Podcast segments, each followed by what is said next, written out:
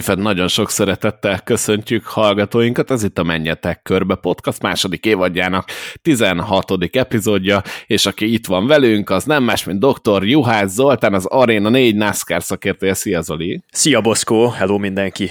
És a Track Series magyar hangja is itt van, Rós András, hello, hello! Sziasztok, hello! Jó magam pedig módos János volnék. Mennyire jó még ez az Arena 4-es megfogalmazás egyébként, most már ilyen Network 4-et kéne mondani, mert hogy ugye hol a Match 4 hol az Arena 4 hol itt, hol ott. Igen, most már Network 4-et kéne mondani akkor a következőtől így lesz, esküszöm. Viszont volt itt nekünk egy elég hosszúra nyúlt uh, Sárlotti hétvégénk, és a trackfutam volt gyakorlatilag az egyetlen, ami ilyen különösebb fennakadás nélkül lezajlott, és uh, ennek a legnagyobb győztese az első helyen célba érő Ben Rhodes volt. Hogy éltétek ti meg ezt a Sárlotti trackfutamot, és milyen érzések kavarognak bennetek ezzel kapcsolatban? Én megmondom őszintén, ezt már uh, itt a podcast alatt uh, ki is tárgyaltuk, hogy uh, picit így vissza kell nyúlni az emlékezetében az embernek a, az érzéseire, mert uh, tényleg nagyon sok minden történt szombaton, vasárnap, meg hétfőn is, úgyhogy uh, talán a trackfutam volt a, a hétvége legnyugodtabb versenye, és uh, ettől függetlenül izgalmas volt, uh, fiatal tehetségek ismét csillogtak Corey meg Carson Hosszávár személyében, de aztán a, az, az öreg veterán Ben Ross nyerte meg a futamot végül elég simán, úgyhogy én, én élveztem, élveztem a, a pénteki track futamot, amit a hétvége hátralevő részében láthattunk, az itt is működött, többféle ív volt járható, például Dean Thompson teljesen kiárta ott a felső évet, azt ami egyébként tök jó lett volna másnap az xfinity meg aztán a kaposoknak, csak hát ugye hányszor mosta le az eső onnan a, a felgumizódást, úgyhogy ettől függetlenül én, én élveztem ezt a, ezt a péntekről szombatra, viradóra megtartott track futamot. Ezen a futamon nem voltak egyáltalán kupaversenyzők nektek. Mi a preferenciátok? Legyenek kupaversenyzők a track versenyen, vagy jobb az, hogyha nem, és az itteni regulárok lemecselik egymás között lelkesen? Figyelj, én, én azt mondom, hogy az idei év alapján abszolút pariban van a track mezőny a kapos versenyzőkkel, úgyhogy már csak azért is, hogy ők megméretettessék magukat a, tényleg a, a, a premier versenyzők ellen, az, az már, me, amiatt már megéri, hogy ők elinduljanak, és azért egy győzelem is többet ér, hogyha ott van egy Kájbus vagy egy Rossz Chastain a mezőnyben én kimerem jelenteni, hogy a tökéletes megoldás jelenleg, amit a NASCAR alkalmaz, hogy limitálták a kuparegulároknak az alacsonyabb szériákban való indulási lehetőségét, mert pont így ezzel a formátummal biztosította az, hogy lesznek olyan track és Xfinity versenyek, ahol nem portyáznak kupamenők, és vannak olyan hétvégék ennél fogva, amiken képesek csillogni az új tehetségek, meg ezeknek a szériáknak a menői, Viszont vannak olyan hétvégék, amikor pedig fel lehet fűzni a storyline-okat arra, hogy egy Kyle Busch lelátogat, hogy egy Ross Chastain lelátogat, és akkor kapunk egyfajta összehasonlítási alapot, hogy hol tart a Truck Series, meg hol tart az Xfinity Series akkor, amikor a világ legjobbjaival is meg kell küzdeni, és erre tökéletes ez az öt versenyes limit, meg az is tökéletes, hogy vannak olyan külön versenyek, vagy nagyon pici kombinált versenypárok. Az Xfinity-ben is, meg a trackban is, ahol kizárt az indulás megoldása a kupamenőknek, úgyhogy szerintem ez most egy tökéletes megoldás, ahol jelenleg tartunk, és Kyle Busch-nak például az e hétvégi kifakadását emiatt én nem tudom megérteni, egyáltalán nem értek vele egyet, ő azt mondta, hogy szerinte el kellene törölni a, a korlátozásokat, és a kupamenők bármilyen versenyen indulhassanak el kényük kedvük szerint. Én sokszor nem érzem fernek ezt a kupa versenyző lelátogat a track vagy az Xfinity Series-be, ugyanis rengetegszer előfordul, hogy a mezőny egyik, ha nem a legjobb autójába huppannak bele, ugye pont itt Kyle Busch hoztat föl példának, akinek ugye saját csapata is van. Megmondom őszintén, hogy az az egy dolog nem tetszik, tehát a meccselésig oké, okay, de mi van akkor, most mondjuk tegyük föl, hogy Ben Rhodesnak nem volt futam győzelme, ezzel a futam győzelemmel bejutott volna a rájátszásba, de mondjuk éppen megveri őt Kyle Busch. Akkor mi van? Semmi.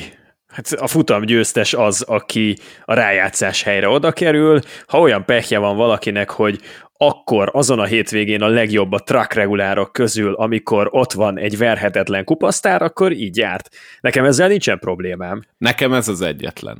Nekem ez fordítva egyetlen. van gondom. Nekem azzal van gondom, amikor például North Wilkesboro-ban, most történetesen Kyle Larsonra jött ki a lépés, de említhetném Christopher Belt is, vagy majd a Chicagói utcai versenyen, kuparegulárok annak érdekében, hogy a vasárnapi futamra előnyt szerezzenek, elindulnak az alacsonyabb szériák versenyén, és ez egy olyan döbbenetesen nagy előny tud lenni egy új pályán, amit kevésbé ismernek, vagy adobszurdom egyáltalán nem látogatott még meg a kupasorozat mezőnye, hogy az már tényleg az a különbség, ami, ami akár ledolgozhatatlan hátrányt is jelent vasárnap a többiek számára. Tehát ez az egy, amit én korlátok közé szorítanék még a jelenleg fennálló korlátozásokon kívül.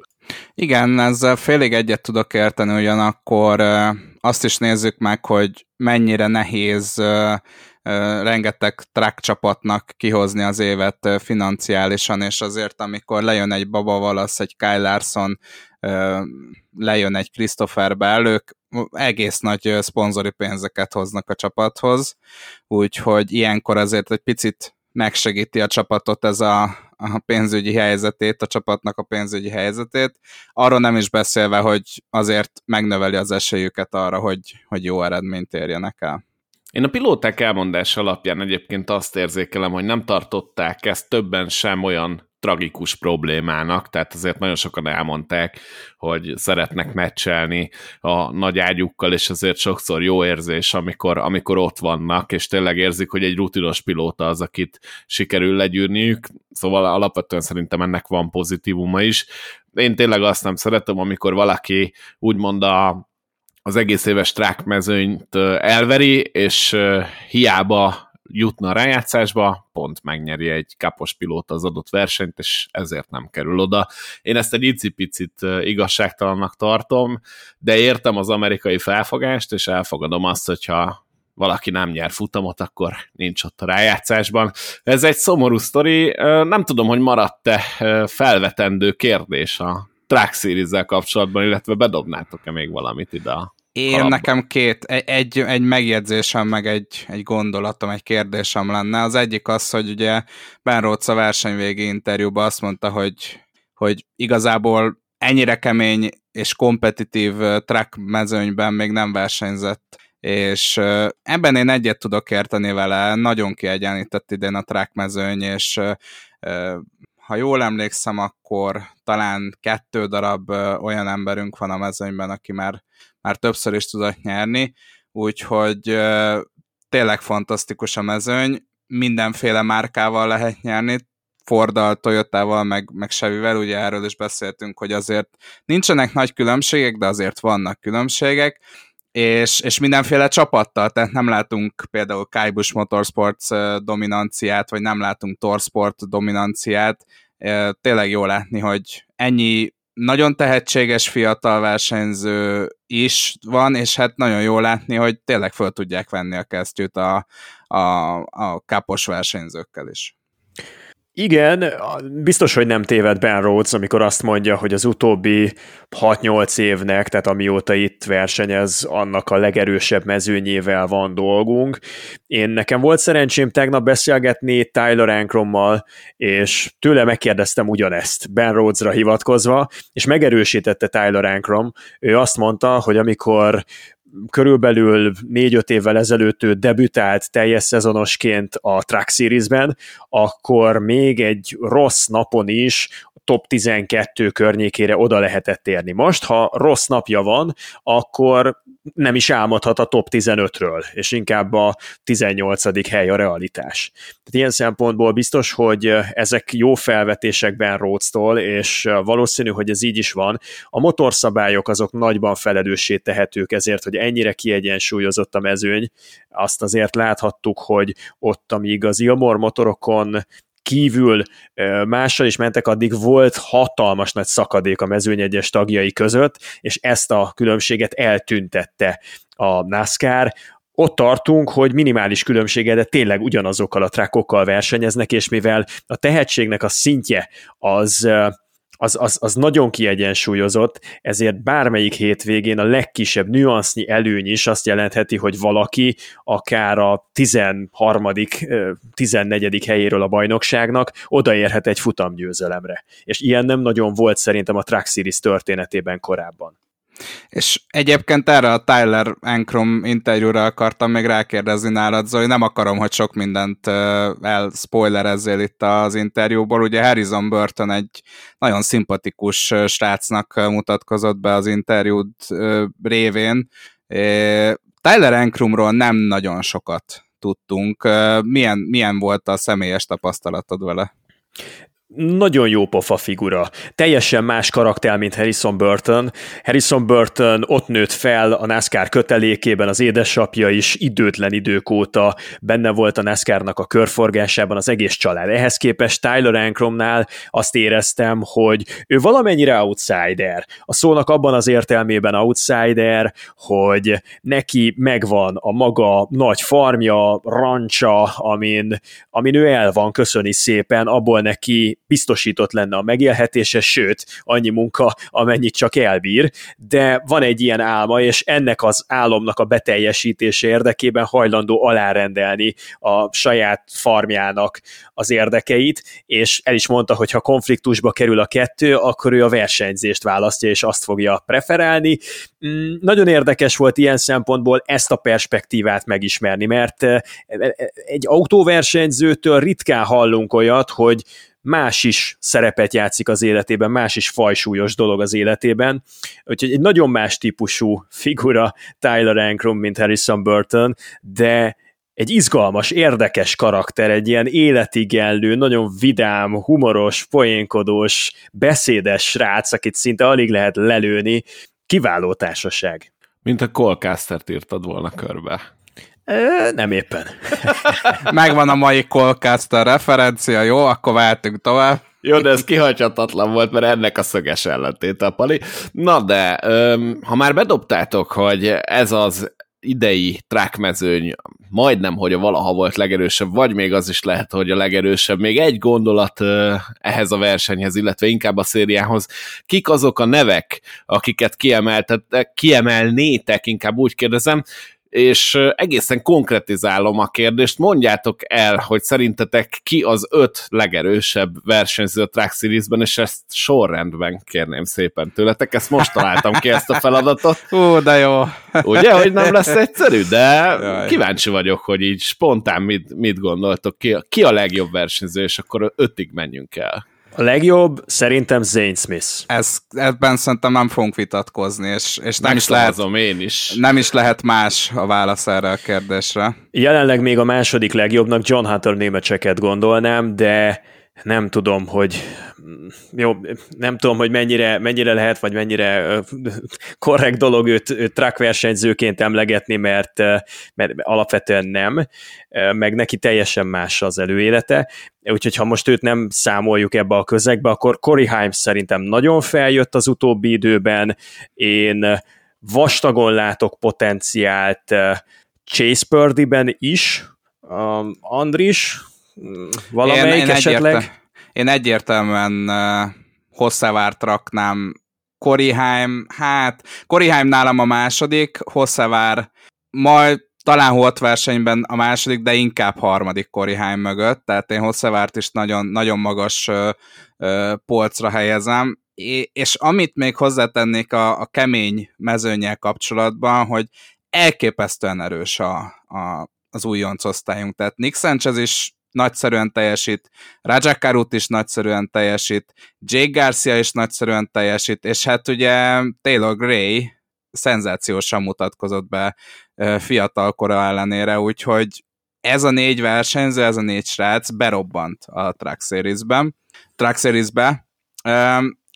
Valahogy be akarom tuszakolni Ty Majeski-t a Na pont ezt akartam én is mondani. Hát Ty Majeski biztos, hogy ott van a top 5-ben. A legkonzisztensebb, tehát hogy ugye beszéltünk arról, hogy hova tűnt Zane Smithnek a konzisztenciája, Majeskinek tökéletesen megvan egész évben, úgyhogy folyamatosan darálja, darálja ezeket a top 10-es, top 5-ös eredményeket, és szenzációsan versenyzik egész évben. És akkor én az ötödik helyre oda tennék egy srácot, akinek szerintem újjászületett a karrierja a csapatváltás után, ő pedig Christian Ekis, aki a Torsport csapattól igazolt el, ugye a Torsportnál egy picit beleszürkült uh, abba a négyesben, amiben ő, ő benne volt, és a McKinney Hilgeman Racinghez igazolt át, és azóta teljesen újjászületett a karrierje, és, és szenzációs az idei évben. Azért Érdekes, hogy nem került szóba a felsorolásban Matt Crafton és Maddi Benedetto. Igen, akartam is mondani nektek, hogy nagyon a fiatal tehetségekkel operáltok mindketten, pedig Tehát... vannak itt nagy öregek ebben. Igen, Szerintem igen Crafton... mert azt kellene végig gondolni, hogy most mi a kérdés igazából, hogy 2023 6. hó egy napján, hogyha választanom kellene Truck Series csapattulajdonosként, hogy kitültetek a verseny, vagy mondjuk a következő öt hétvégén, ami még az alapszakaszból hátra van az autómba, hogy a tulajdonosi pontversenyben a legjobbak legyünk, akkor szerintem Meddi Benedetto meg Matt Crafton mellett rengeteg érv szól, és jó néhány srácot, akit most emlegettünk, nem is nagyon vennék számításba. A potenciál megvan bennük, később még nagyon jók lehetnek, de jelenleg nem tartanak azért ott, mint a legnagyobb veteránok. Szerintem, és akkor ez most nagyon csúnyán fog hangzani, de Crafton az utóbbi két évben nekem semmi olyat nem mutatott, ami miatt még benne lenne ebben a, a top 5 versenyzőben. Tehát nyilván, hogyha csinálnék egy, egy csapatot, egy kicsit ilyen underfunded, tehát kevés pénzből gazdálkodó csapatot, akkor valószínűleg Matt Crafton-t raknám be, mert tényleg a tapasztalatával ő, ő kihozná a, a, az autóból a legtöbbet. Csak az a probléma, hogy most a Torsportnál olyan csapattársak mellett van Matt Crafton, nyilván Haley Dingen kivételével, akik mellett látszik, hogy egyébként az autó mire lenne képes, és ő alatta meg mire nem képes. Tehát számomra Matt Crafton nem tudom, hogy mennyi ideje van még a Torsportnál, valószínűleg amíg hozza magával a, a főszponzorát, a Menarcot, addig gyakorlatilag addig maradott a csapatnál, ameddig lehet, de az eredmények nem őt igazolják. Di Benedetto számomra egy nagy kérdés. Én, én tudjátok, hogy Corilla Joynál is mindig uh, picit uh, meg-megállok, és... Uh, Meg fogunk és, még ma is állni. és, és azt mondom, hogy azért persze egy, egy közepesen jó versenyzőről van szó, csak én, én úgy érzem, hogy Lajoyt mindig egy picit overhype-olják, na nálam Di Benedetto egy az egyben Cory Lajoy szintjén van, de, de ettől függetlenül sem versenyzik egy túlságosan erős csapatnál, és azért kihoz top 10-eket. Én nem raknám jelenlegi állás szerint Di Benedetto-t a, a top 5-be. És tudjátok, ki volt még az, akit, hát nem is azt mondom, hogy kifelejtettetek, inkább kihagytatok, és nekem pedig nagyon-nagyon tetszik, főleg a sztoria, de ahogy versenyez az is, Stuart Friesen ről van szó. Hogyha én csapattulajdonos lennék, akkor valószínűleg első körben Freezent környékezném meg, és valami jó kis marketing húzással felépíteném az ő szerintem gigászi visszatérését. Nekem nagyon szimpatikus Freezen, amit csinál, és ahogy versenyez, és ahogy, ahogy visszatért, az egy egészen hihetetlen sztori. Szimpatikusnak szimpatikus, de a versenynaptár nem csak Eldorából, Bristol Dirtből, meg hasonlókból áll, és engem még a... Még még, igen, engem még a burkolt pályákon annyira nem győzött meg, hogy mindenképp a top 5-be betegyem, top 10-es versenyző, az tagadhatatlan, de a top 5-ben olyan erős a konkurencia, hogy komolyabban fel sem merült nálam egy pillanatra se Stuart ez, ez mondjuk igaz, ezt el tudom fogadni. Csak, csak hogy tisztázzuk akkor még egyszer a hallgatók számára, az, az, én, az én listám az úgy néz ki, hogy Zane Smith, Corey Haim, Carson Hossevár, Ty Majeski és Christian Ekis. Igen, erős. Zoli, te is össze tudtad szedni így az ötöt? Hát, majd, hogy nem ugyanaz, mint Andrisnak egyébként. Én nálam Meddi Benedetto befér a legjobb ötbe, és Christian Ekest kivenném. A többi az rendben van, Hosszavárt én lejjebb raknám, vagy két helyjel, mint Andris, tehát szerintem Hosszavár az ötödik, Meddi Benedetto a negyedik, Cory Haim hát, talán a második, és akkor Zane Smith az első, Ty Majeski meg a harmadik. Én elmondom gyorsan az enyémet, már közben Na, összeraktam, mert ugye saját vagyok. magamat is megleptem ezzel a kérdéssel. Úgyhogy nálam... E, ilyen, e, ilyet tapasztaltunk a hétvégén, amikor Zombi 150 körrel a vége előtt egy olyan témát berebegtetett, amit meg se említett, hogy fél év értek el, akkor srácok, hajrá! Az nagyon jó volt, nekem az nagyon Nagyon, igen, egyébként. kicsit ilyen levert minket az izzadság Zolival szerintem. Én, én már zombi mellé úgy ülök be közvetíteni, hogy soha nem tudhatod, hogy a következő fél percben mi fog történni, úgyhogy uh, ilyen szempontból én már meg vagyok edzve elég rendesen akkor ez a podcast ez igazából még levezetésnek is gyenge nektek egy ilyen hétvége után, de igyekeztem bedobni én is valamit. Hát nálam úgy néz ki egyébként a, a legjobb öt, hogy egyértelműen Zane Smith-t tenném az első helyre, és nálam kirobbanthatatlan Cory Haim a top kettőből, ő a második, akit betennék. Nálam Christian Eckes a harmadik helyre abszolút befér, szerintem ő bármikor fel tud állni, és nekem egy nagyon-nagyon szimpatikus versenyző. Ty Majeskit és Carson Hossevárt pedig nem szeretném kihagyni a legjobb ötösből, de nagyon nehéz eldöntenem, hogy kit teszek a negyedik helyre, és kit teszek az ötödik helyre de mondjuk, hogy a tabella alapján akkor tegyük Ty Majeski-t a negyedik helyre, és Hosszavár nálam az ötödik, úgyhogy ha nekem lenne öt autóm, és a Truck Series-be indítanám, akkor alapvetően őket szeretném, és Stuart Friesen meg valahogy oda csábítanám egy fél, félig működő hatodik autóba, mert nekem nagyon szimpatikus.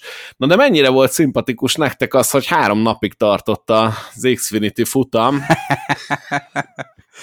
az egy, dolog, hogy nekünk, az egy dolog, hogy nekünk mennyire volt szimpatikus, de egyrészt az Xfinity csapatoknak, másrészt a televízió munkatársainak, ugye Zsombie gyakorlatilag beköltözött hétvégére a, illetve hétfőig a Network 4 stúdiójába, de hát ugye Palottai Barna kollégánk, aki elvéletileg itt lett volna, de sajnos nem, nem tudott eljönni végül a podcastra. És... Tényleg lelövöd a poén. ő is szombat, szerintem szombatonban volt, ugye leközvetítették gyakorlatilag a semmit, zombival, az esőszünetet, és aztán, aztán hétfőn kétszer is vissza kellett menni a, a, a stúdióba, úgyhogy hát le a kalappal mindenki előtt, aki itt a, az Xfinity verseny ben részt vett, vagy, vagy kommentálta azt. Nekem nagyon tetszett a szombati közvetítés is egyébként. Nem volt egyszerű dolgotok, azt kell, hogy mondjam, egyik őtöknek se. Egy picit sajnálom, hogy a barnát lelőtted, mert azt akartam, hogy amikor először eljön, akkor őt nem mutatom, hanem így ki kell találni. De akkor mindegy, mert aki ezt nem hallgatja meg, na majd akkor ott kiderül, hogy ki hallgatta meg ezt az epizódot, és ki nem, mert nem fogom bemutatni a barát, csak utólag.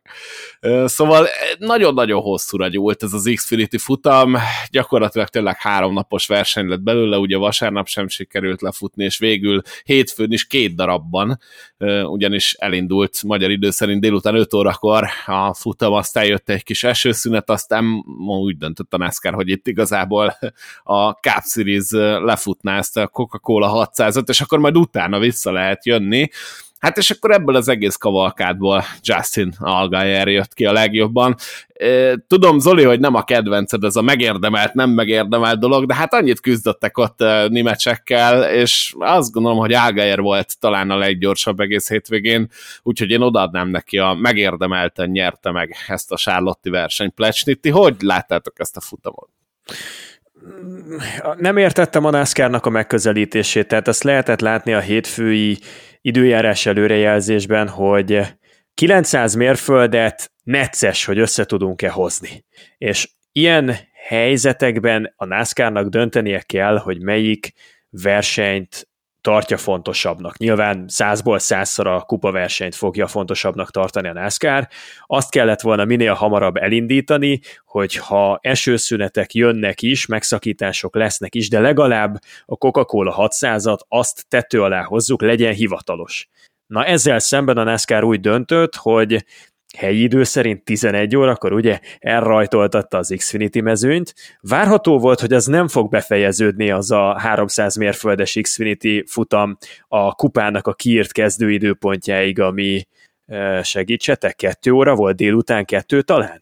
Mert jött Magyar természetesen. tudom, az öt óra volt a kupa, az igen, 5-re, 6-ra, na mindegy, nem tudom, már nagyon egybe folynak az időpontok.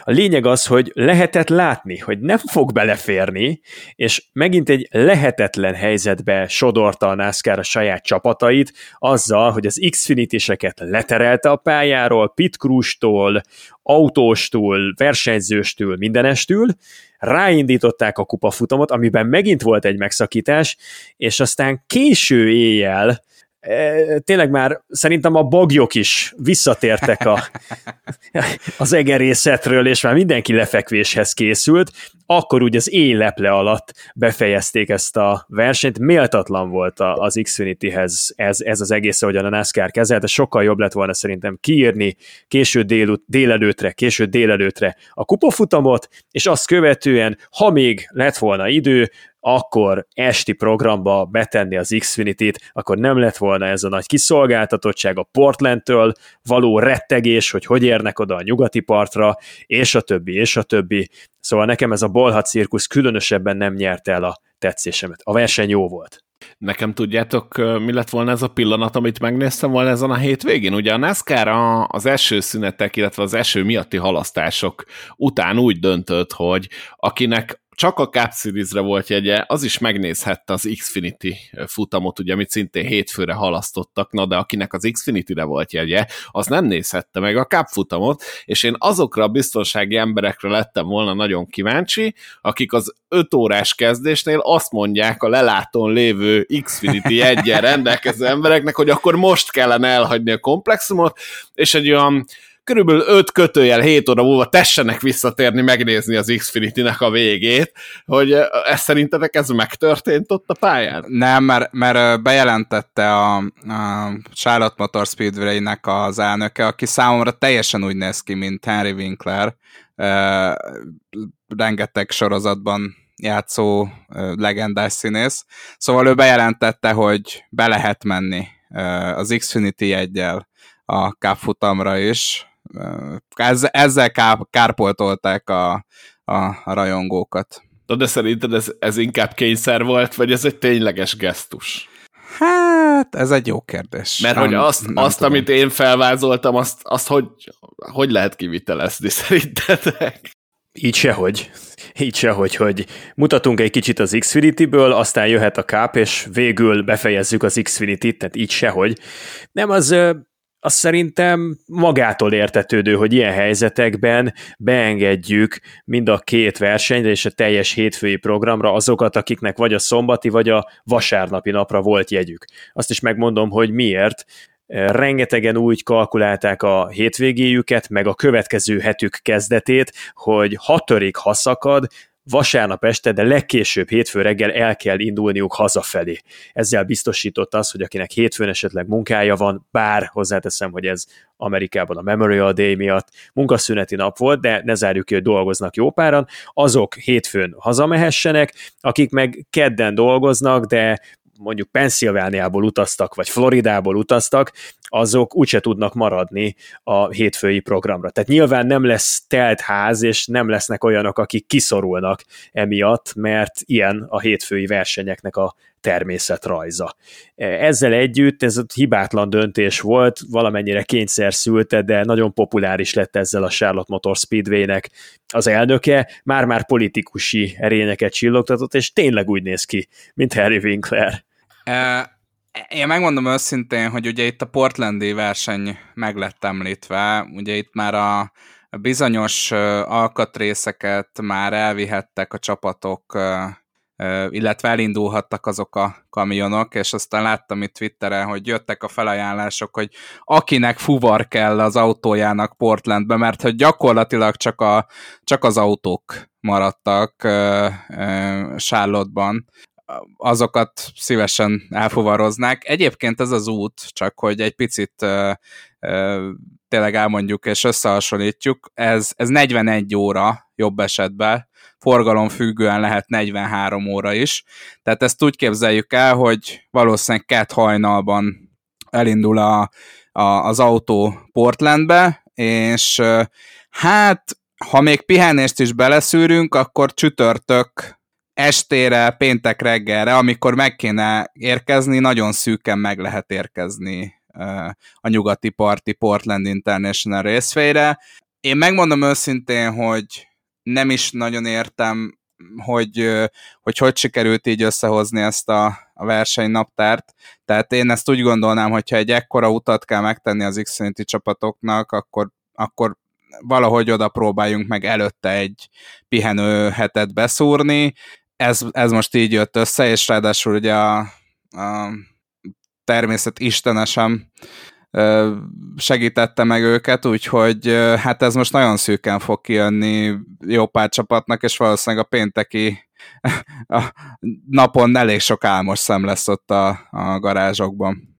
Egyetlen egy rekordot meg kell említeni, amit szintén az eső szült nekünk gyakorlatilag, ugyanis Justin Haley beállította azt a rekordot, hogy egy nap NASCAR versenykilométerben, ugye versenykörülmények között levezetett mérföld, az az övé, az pedig 898,5 mérföldet teljesített Justin Haley versenykörülmények között, ami hát elég durvának mondható. Tombos. Igen, igen. Azért ez még autópályán egyenesen is azt gondolom, hát hogy komoly kihívást jelent. Egy közel esetben. 1500 kilométer. Brutális. És mennyire sajnálom, hogy az az egy kör hibázott a, a tökéletességből. Ty Gibbs sem maradt el túl sokkal ettől, hogyha jól emlékszem. Azon gondolkodtam még, hogy ez nagyon érdekes Charlotte-ból eljutni Portlandbe. Hogy mondtad, Andris, az 2800 mérföld? Ugye valami ilyesmit mondtál, hogy 2750, Megnézem. vagy valami Megnézem. hasonló. Szerintem nem fejből az... mondta, nem 2000... tudom, 2800, hát ugye az egyik, a legrövidebb út az 2000, csak 2774 mérföld. Ja, hát az sima. Oké, okay, csak azért, mert az nagyjából 4500-4600 kilométer lehet, az, az szerintem telibe ugyanakkor a távolság, mint amilyen messze mi most az északi sarktól vagyunk. Nekem valami ilyesmi rémlik, majd ennek utána kéne nézni, de az brutális. Én ezt még nem ütöttem így be a GPS-be, hogy Budapest északi sark, de teljes mértékben el tudom neked Próbáld írni, ki. hogy... Próbáld ki, és vezest végig. Van ott McDonald's? Én mindig azokat szoktam beütni. Egy jó, jó sark. McFreeze-t kérsz. Hát ott, ott meg is kapod, de még a nuggetset is szerintem úgy adják, hogy ha nem eszed meg egy másodpercen belül, akkor az ennyi volt, de kitöri a fogadat. Én, én mondom, tehát én nem értem, a, nem értem hogy, hogy miért he, helyezik ilyen szituációba. Tehát még a kapos csapatoknál is neccesek ezek a távolságok, de azért ott sokkal, sokkal profibb a, a szervezettség. Azért az Xfinity csapatoknál is rengeteg olyan istáló van, ami gyakorlatilag épp hogy kijön a, a, a pénzügyi keretből, és akkor ilyen kihívások elé állítják őket. Hát nem ez lesz a kedvenchetük, az biztos. Hát igen, és maradt-e bennünk valami? Meg kell kérdeznem megint ezt a kérdést, mert hogy rengeteg hírünk van, és hát átsusszannék erre a kis 600-as kapfutamra, hogyha megengeditek, amelyet Ryan Blaney nyert meg, méghozzá 59 nyeretlen futam után újra győztesek útjára állhatott, és azt gondolom, hogy hogy ahogy Algájertől tőle sem irigyelheti senki ezt a győzelmet, mert keményen megdolgozott érte. Rengeteg esemény történt a futamon, nekem nagyon-nagyon tetszett ez a mostani Kók 600 is. Kicsit dilemmában vagyok, hogy, hogy a tavalyi Kók 600, vagy ez volt a legjobb, amit életemben láttam, de én azt gondolom, hogyha minden szezonban ezen kell elfilózni, hogy, hogy na most ez az idei volt-e valaha legjobb, vagy a tavalyi volt-e valaha legjobb, vagy ez a, a jövő évi lesz-e valaha volt legjobb, szóval ez a Next Gen autó ezen a Sárlotti másfél mérföldön szerintem nagyon-nagyon jól működik, és oké, okay, hogy az eső miatt is picit, de egy nagyon-nagyon izgalmas futamot kaptunk, és most is kimondom, megérdemelten nyerte meg Ryan Blaney, helyre állt a világ igazsága tökéletes verseny volt. Elképzelni is nagyon nehéz ennél jobb NASCAR Cup Series futamot. Annyira jól működnek ezek az autók az intermediate oválokon, annyira él a Charlotte Motor Speedway a jelenlegi állapotában, amikor már elkopott a felülete, és koptatja a gumikat, bezuhannak a köridők, de mindeközben azzal a pici műgyantával feljavítva teljes széltében használható a pálya, a belső fehér vonaltól egészen a palánk tövéig, és nagyon sok különféle beállítás, nagyon sok különféle versenyzői kvalitás ki tud domborodni, meg az, amilyen változatos, hogy a Fordokról közmegegyezés volt, hogy szélcsatorna tesztek alapján hátrányban vannak, az orrészük az nincsen eh, annyira hasznavehető ezeken a típusú pályákon, mint eh, amilyenek eh, a Chevik vagy a Toyoták. Super Speedway-eken a Fordok talán egy pici előnyben vannak az orrész kialakításuk miatt, viszont a kisebb oválokon, így a másfeleseken is hátrányban vannak. Na és ehhez képest oda rittyentett Ryan Blaney egy olyan tökéletesen megrajzolt 600 mérföldet, hogy az ember csak törölgeti a szemét, és ő is törölgette. Szó szerint elérzékenyültem. Lehet azért, mert, mert, mert egy nagyon nagy emblematikus verseny volt, és végtelen későre járt, tehát hajnal három órakor tettük le a mikrofont. Ugye, Andris? De igen, az az interjú, igen. amit adott Ryan Blaney, megkönnyezte a győzelmét, és nagyon sok esetben láthatjuk, hogy annyira túl túl hype ezt a győzelem, túl misztifikálják ezt a győzelem dolgot a NASCAR-ban, hogy, hogy, hogy megkérdőjelezi magát a versenyző egy idő után. Pedig Ryan Blaney-nek nagyon jó szezonja volt tavaly is, és nagyon jó szezonja van idén is. Az egyik legkiegyensúlyozottabb pilóta, ezzel az új hetedik generációs kocsival halmozta a szakaszgyőzelmeket tavaly, idén is az egyik legjobb átlagfinise neki van, de nem kapja meg a kreditet, nem kapja meg az elismerést, sőt, a legtöbben válságért, meg krízisért kiáltottak, ha Ryan Blaney neve szóba került. Martin Truex ugyanígy. El kellene felejteni már ezt a győzelem kultuszt, és meg kellene nézni, hogy ki az, aki hétről hétre stabilan hozza magát, még akkor is, hogyha a technika helyenként hagy némi kívánnivalót maga után én nekem abszolút egyetértek Ryan Blaney-vel kapcsolatban. Nekem azt tetszett a legjobban ezen a versenyen, hogyha megnézem a, a végeredményt, Ryan Blaney és William Byron vezette el két legtöbb kört, és Isten igazából hát mondhatjuk, hogy Ryan Blaney vs. William Byron Pitt csapatának volt ez a nagy verseny. mert, Körülbelül hogy, igen. Mert hogy William Byronnak sorozatban 5 darab 10 másodperc alatt, ezt én e, e, mai napig, tehát így, így próbálom feldolgozni. Ez felfoghatatlan épésszel, ez hogy konzisztent, tehát az, hogy megcsinálsz 5 a verseny bizonyos pontjain, de egy konzisztensen 5 egymás után 10 másodperc alatt teljesítesz, az ilyen teljesen, teljesen felfut. Tehát az, az na, ha, ha már a robotikus dolgokról beszélünk, meg a sokszor a robotikus nyilatkozatokról, akkor ez a teljesítmény az az volt. És egy dolgot, ha megengedtek.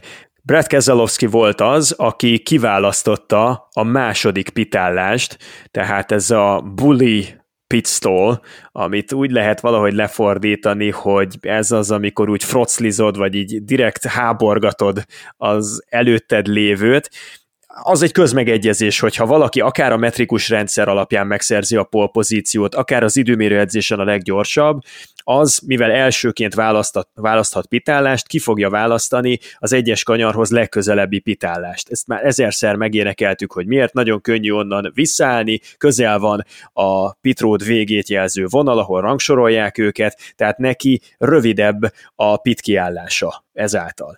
Viszont azzal, hogy mögé választ valaki, tehát a kettes számú pitálásba jön, azzal lapot kér 19-re ez a versenyző, hiszen ha Keselowski azt el tudta volna érni, hogy a versenyen maga mögött tartja valahogyan William Byron-t, akkor azzal nagyon meg tudta volna keseríteni az egész 24-es csapatnak az életét. Ezért hívják bully pitstopnak, eh, vagy pitstolnak.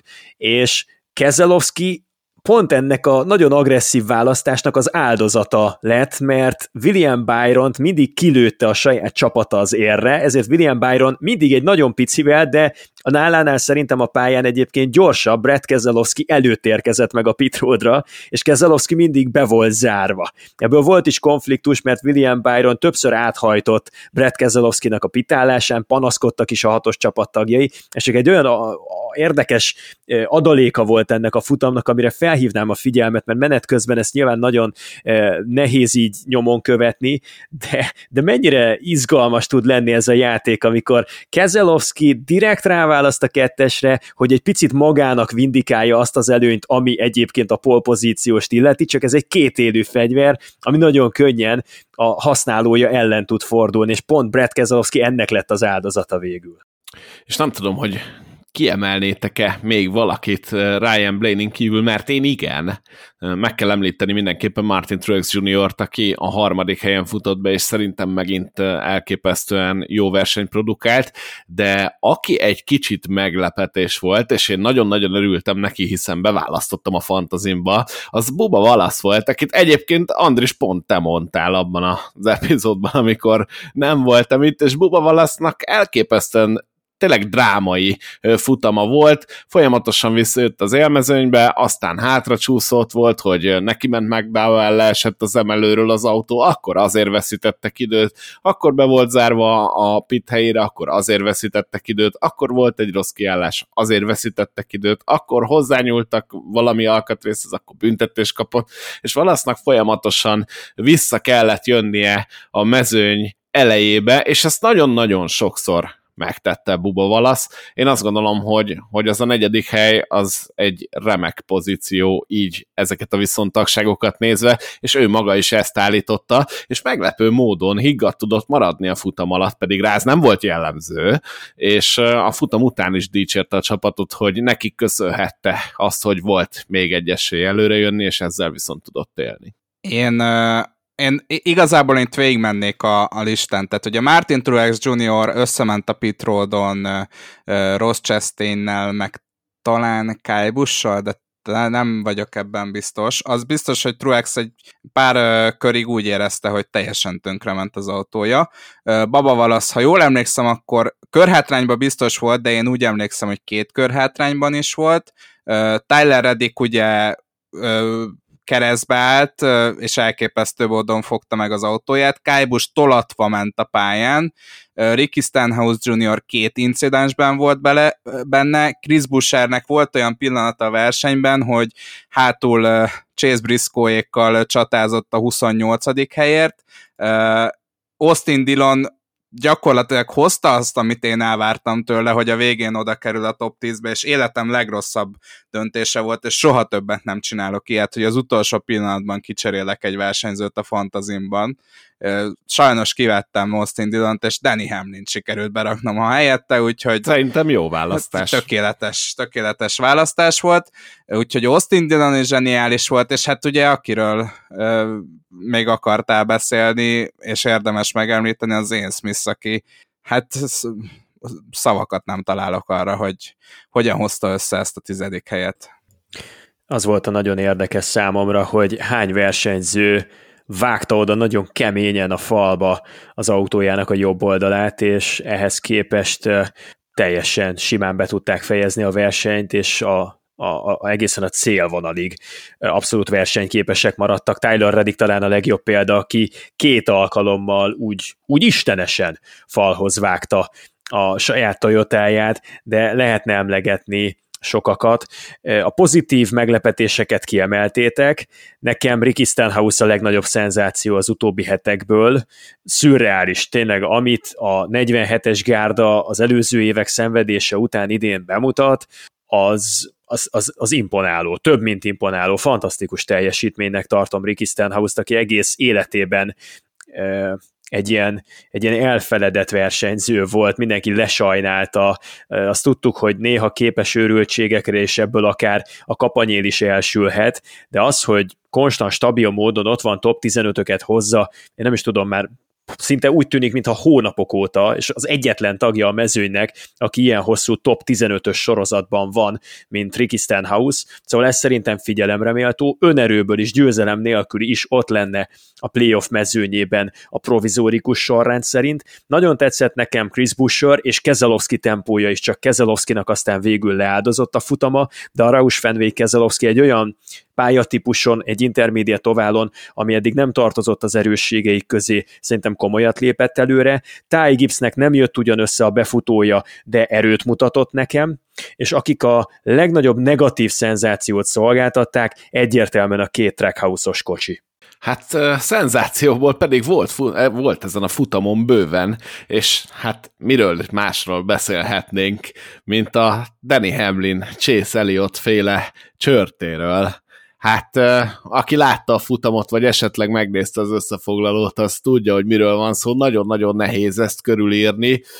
Az a lényeg, hogy Danny Hamlin hát mondjuk úgy, hogy egy kicsit a falhoz kényszerítette Chase Elliott autóját, talán ez így helytálló, és akkor Elliott, ahogy lejött a falról, megérkezett mögé pont az említett Keselowski, és hát összementek Danny Hamlinnel, Danny Hamlin végül a falban végezte, de ez gyakorlatilag azt jelentette, hogy a 9-esnek, tehát Chase Elliottnak és a 11-es Toyotának, tehát Danny Hamlinnek is vége volt a futamának. Aztán ennek volt egy jó kis utózöngéje, ugye Elliott azt mondta, hogy, hogy neki már törött volt az autója, ezt már nem lehetett kormányozni, ebben semmi szándék nem volt. Danny Hamlin pedig hát elég feldúltan nyilatkozott rögtön a kiesése után, miután ugye megvizsgálták őt, és a Twitteren pedig később megosztotta az SMT adatokat, amiből az látszik, hogy, és most átpasszolom direkt, Zoli, ne haragudjál is, hogy, hogy most első körbe kiadlak, de Zoli, mit is látunk azokon az SMT adatokon? Az SMT adatokon láthatjuk, hogy hogyan kezelik a pedálokat a versenyzők, milyen sebességi fokozatban vannak, mekkora tempóval közlekednek, és a kormányt milyen szögben mozdítják, és azt lehetett látni, hogy Chase Elliott egész versenyen nem fordította olyan intenzíven balra a kormányt, mint akkor, abban a pillanatban, amikor a legjobban kellett volna aggódnia a versenyautójának az épsége iránt, na akkor ő padlógázzal egy hatalmas nagy balra irányuló kormánymozdulatot tett, egyértelműen azért, hogy megjobb hátsózza Deli Hamlint. Rendkívül rossz az optikája ennek az egésznek, ahogy kinéz a dolog, tényleg a babavalasz féle álmokfutást idézi. Én arra kérek mindenkit, hogy, és szerintem így vagyok legkorrektebb, hogy hogy, hogy mindenki fogadja el tőlem véleményemként, hogy ugyanazt, amit elmondtam Baba Valaszra fél évvel ezelőtt, ugyanazt szeretném most elmondani Chase Elliotra. Elfogadhatatlan, hogy valaki ilyen szinten eh, elveszítse a lélek jelenlétét, a józan belátását, ez nem versenypályára való megmozdulás volt, ez egy merénylet volt, teljesen túlreagált és teljesen elvetette a súlykot, nem kapott olyan intenzív ütést, és nem tette annyira tönkre Danny Hamlin Chase Elliott versenyét, mint ahogyan Elliott azt gondolta, erre meg végképp nem volt felhatalmazva. Úgyhogy SMT adatok szerencsére rendelkezésre állnak, ott van egy citromsárga vonal, ami mutatja, hogy átlagosan a pályának azon a pontján hogyan szokta használni a pedálokat, és hogyan szokta használni a kormányt az adott versenyző, és az nagyon látszik, hogy ahol eltért az átlagos versenyzési technikájától Chase Elliott az mind-mind annak érdekében történt, hogy Danny Hamlint felaprítsa tűzifának. Szégyen teljes megmozdulás volt, el kellett tiltani Chase Elliotot. Szerintem a fantasy eh, nevemből és eh, lejön az, hogy Mi az? talán Merry Off-Season and Happy Christmas, ugye Chase a híres mondata, amit Kevin Harvicknak elmondott a, a Charlotte Rováli baleset után, azt hiszem, és hát Isten igazából nehéz megvédeni Chase Elliotot, és nem is fogom, mert megvédhetetlen az, amit tett a pályán, és én, én pozitívan csalódtam a NASCAR-ban, hogy ilyen gyorsan és ilyen határozott döntést hoztak. Szerintem nagyon-nagyon nehéz volt ott egy pár embernek eldönteni, hogy meghozzák ezt a döntést, és ettől függetlenül olyan aspektusba helyezném a dolgot, hogy a NASCAR jobb helyen van, mint a 2000-es években, ugyanis hasonló eseteket láthattunk akár Jeff Gordontól, akár Dale Earnhardt Jr.-tól is, akik bizonyos korszakában a NASCAR-ban a legnépszerűbb versenyzők voltak, és a NASCAR nem mindig mert ilyen horderejű döntéseket meghozni velük szemben. Most ezt megtették a kimagaslóan legnépszerűbb versenyzőjükkel kapcsolatosan, úgyhogy, úgyhogy nagyon, nagyon jó döntést hozott a, a, a NASCAR. Az esettel kapcsolatban nincs sok mindent magyarázni, Chase Elliottnak elborult az agya. Isten igazából én azon vagyok meglepődve, és, és itt megint visszamehetünk a, arra, amit te is említettél, Zoli, hogy, hogy mennyire fókuszban van a futamgyőzelem, és szerintem ez, a, ez idézi el, elő, hogy bizonyos szituációkban ennyire elborul az agya a srácoknak, mert valljuk be őszintén, igen, Danny Hamlin felnyomta Chase Elliotot a falra, de a verseny 186. körében történt ez, és mindez azt okozta, hogy igen, valószínűleg Chase Elliotnak nem lett volna jó az autója, a futam győzelemre, de egy jó pontszerző napra igen. És Chase Elliot már csak a kihagyott futamok miatt is, neki nem elég egy jó pontszerző futam, és valószínűleg az agya annyira elborult ettől, hogy, hogy emiatt kilökte mm, Danny Hamlint, és én azt gondolom, hogy a jövőben is lesznek ilyen, ilyen agyabeteg mozdulatok más versenyzőktől, mert egyszerűen, ha megsérül az autód, és elveszik a futamgyőzelmi esélyed, abban az esetben gyakorlatilag buktad a futamot, és buktál egy olyan versenyt, ahol lehetett volna esélyed a győzelemre, és szerintem ez elősegíti azt, hogy, hogy rengeteg versenyzőnek emiatt borul ez az agya. Megmondom őszintén, hogy én ilyenkor felszoktam túrni az interneten mind a két tábor kommentjeit és tweetjeit és mindent, és Hát akkor most egy kicsit ezt, ezt behoznám ebbe az adásba. Ugye nagyon sokan azt mondják, főleg azok, akik ugye az Eliott, Team Eliott tábort erősítik, hogy hát meg kell nézni Eliottnak a jobb hátsó kerekét, hogy hát az a felfüggesztés már ki volt törve, és hát hogy ott, ott nagyon-nagyon nehéz irányítani ezt az autót. Na most elmondom, hogy én mit látok, mert megfigyeltem ezt a dolgot. Eliottnak a jobb hátsó felfüggesztése az akkor törik ki, amikor Danny Hamlin frontálisan eltalálja a falat, és onnan visszapattanva eltalálja Chase Elliot autójának a hátulját. Szeretném megkérdezni a véleményeteket, hogy ti is így láttátok-e, vagy sem?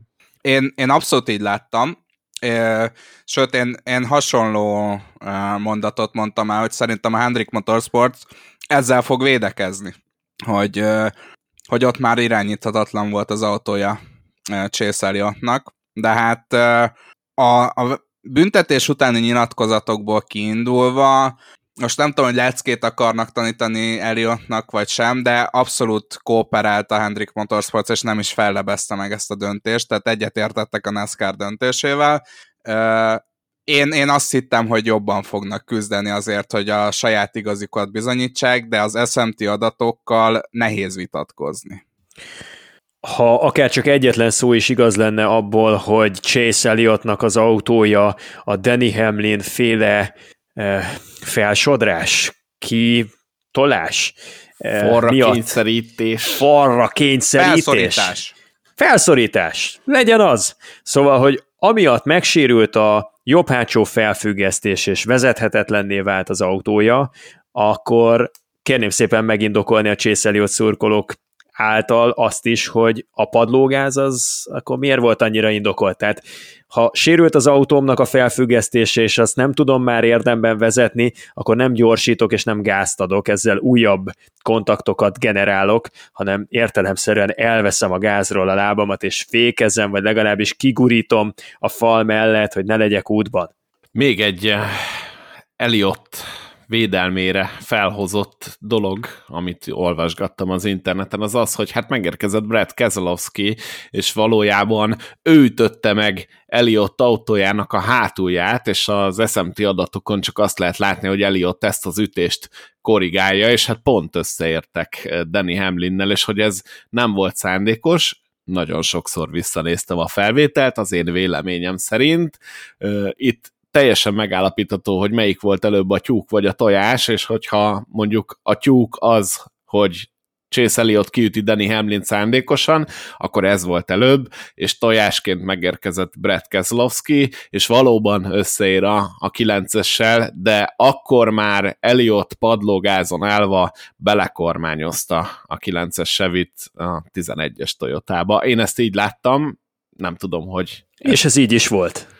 Oké, okay, akkor, akkor ebben megegyeztünk ez abszolút Eliott támogfutás az én véleményem szerint is, úgyhogy ezzel nem fogunk vitatkozni. Az okokozati összefüggéseket részben értem, tehát én azt el tudom fogadni, hogy a verseny hevében egy versenyző hoz egy rossz döntést. Amit én ilyenkor szeretni szoktam, hogy ebbe a döntésbe később is beláll, és nem próbálja meg kimagyarázni ilyen-olyan-amolyan okok miatt, és ahogy Andris is mondta, meg ugye beszéltétek, hogy nem fellebezte meg a Hendrik Motorsports ezt a döntést, tehát innentől teljesen tiszt tiszta és egyértelmű az a sztori, hogy Eliottnál ez egy payback volt. Más kérdés, hogy ez kinek mennyire fér bele az értékrendjébe. Én azt gondolom, hogy ez azért nem volt helyén való, az én saját véleményem és értékrendem szerint, mert veled értek egyet, Zoli, nem tette tönkre Chase Elliottnak a versenyét Danny Hamlin, sőt, Danny Hamlinnél pontosan a kipufogó lángcsovájából meg lehetett állapítani, hogy ő ezt nem is szándékosan teszi, tehát ez nem egy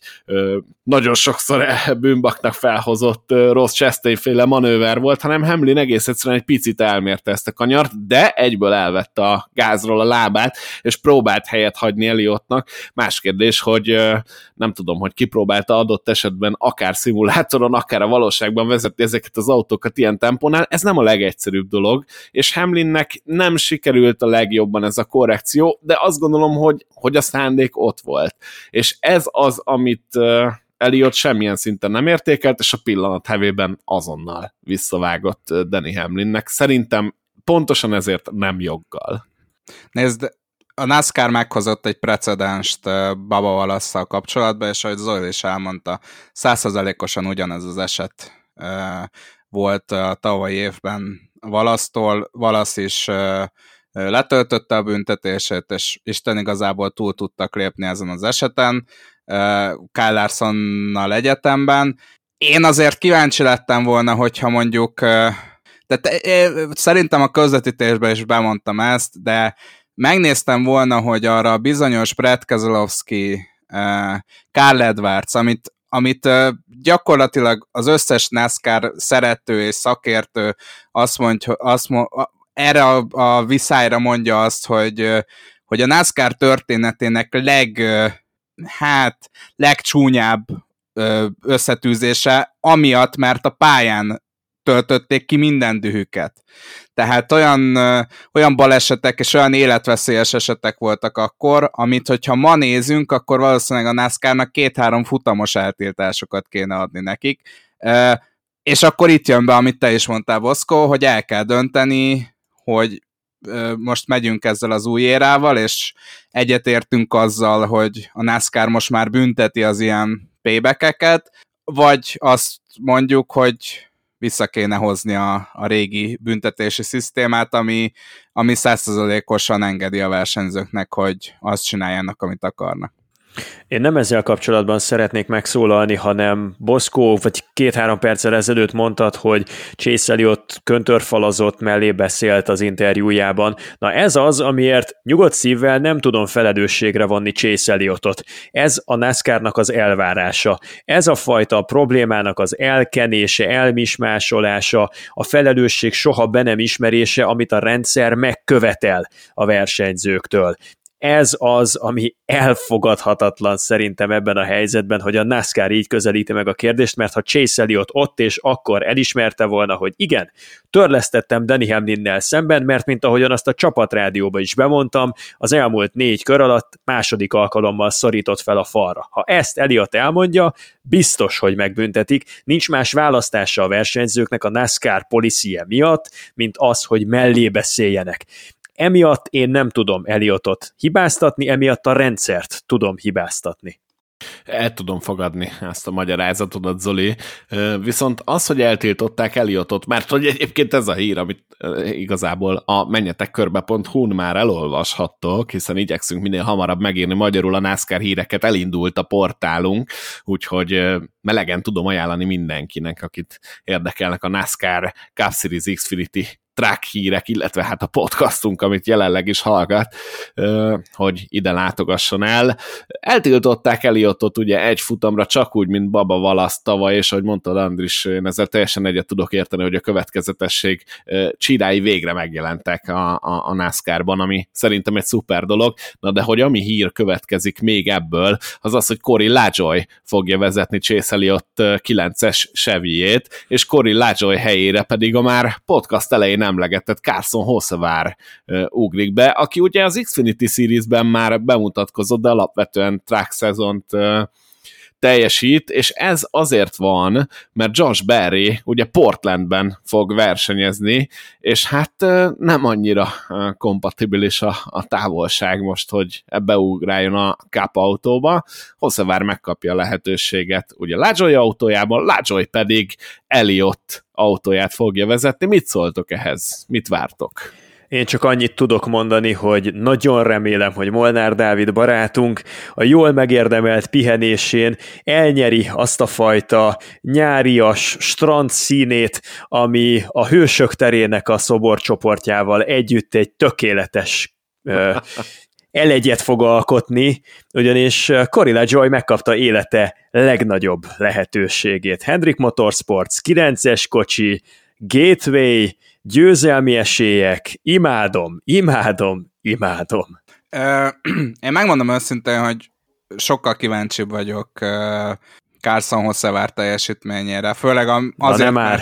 Most hallhattátok, hallhattátok, hogy mennyire felső polcra helyezem őt tehetségszinten. Nyilván sokat mondó lesz, hogy, hogy Corilla Joy milyen teljesítményt fog nyújtani, de azért valljuk be őszintén, hogy egy Hendrik Motorsportos autóban idén, ha nem jössz be a top 10-be, akkor valamit nagyon, nagyon rosszul csinálsz. Értem, hogy új autó, meg, meg új csapat, meg ismeretlen környezet, de ez a Hendrik Motorsportos autó, ez olyan teljesítményre képes az idei szezonban, amivel nagyon nagy blama lenne Lajoy számára is, hogyha nem jönne be a top 10-be. Viszont számomra sokat el fog mondani arról a Spire Motorsportos hetes autóról, mert ugye én mindig ezt hoztam fel a podcastban, hogy ez azért egy majdnem, hogy a Hendrik Motorsportsnak a szatellit csapata, tehát nagyon-nagyon sok a közös elem a két csapatnál, nagyon szoros az együttműködés, és mégis a teljesítményekben ez nem igazán ö, fedezhető fel. Hát főleg Tidalon teljesítményében nem, de még Corillaggio-éban sem igazán, akinek volt két-három top 15-ös eredménye, de ezen felül azért olyan szenzációs éve nincs, mint mondjuk tavaly, amikor több kiugró eredménye is volt. Úgyhogy én nagyon-nagyon kíváncsi leszek arra, hogy Hosszevár mit tud kihozni ebből a hetes autóból. Hogyha bejön egy top 15-be elsőre, akkor számomra sok mindent fog bizonyítani. Jézusom, Andris, szerintem 25-tel, de lehet, hogy 35-tel megemelted a pulzusomat itt az elmúlt másfél percben. az, az, a, az a cél, hát, Zoli. Hát mi szó szökkent ki fogadkerítésén? Tehát kezdjük már az elején. Corilla Joy és a Spire Motorsports, egy kis csapat, alul finanszírozottak, nehéz anyagi helyzetben, addig, amíg... Hát azért ezt nem mondanám. Hát mit nem mondanál? 2023. januárjában ülhetett be először az ember szimulátorba, mert nincsen pénzük kifizetni. Hát valószínűleg máshova költik el a pénzt. Ja, értem. Aha. Hát mondjuk az, hogy van, nem tudom, 60 vagy 70 alkalmazottjuk, egy ember három másiknak a munkáját végzi, hogyha mondjuk a Hendrik motorsports vagy a Penske-vel hasonlítjuk össze, de összesen lehet hasonlítani a lehetőségeiket. Ez az egyik. A másik.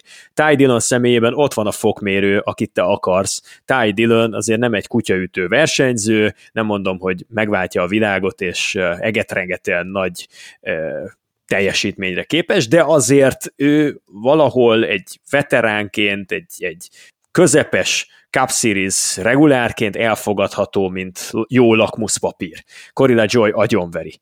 Corilla Joy lassan ott tartunk, hogy a szezon feléhez közelítve alig néhány ponttal szorul ki a playoffnak a mezőnyéből a provizórikus sorrendben. Nem sok választja el attól, hogy egy Spire Motorsportos technikával ott legyen a 16 legtöbb pontot szerzett versenyző között. Ebben a szezonban óriásit léptek előre tavalyhoz képest, lehet persze azt mondani, hogy a Hendrik Motorsportsnak a szatellit csapata, szerintem ez nem igaz. A pit csapatok szintjén nyilván sokkal előrébb van a Spire Motorsports, mint az összes többi másik dimenzióban, amivel a versenyzésnek a versenyképességnek a szintjeit mérjük, hiszen a Hendrik Motorsports 5. illetve 6. számú pit crewja dolgozik a 7-esen meg a 77-esen, és ez hatalmas előny, tagadhatatlan nagy előny, ezt nem is fogom elvitatni, de minden más egy szép, szisztematikus munka eredménye. Nem tudjuk, hogy mekkora a Spire Motorsportsnak és a 7-es csapatnak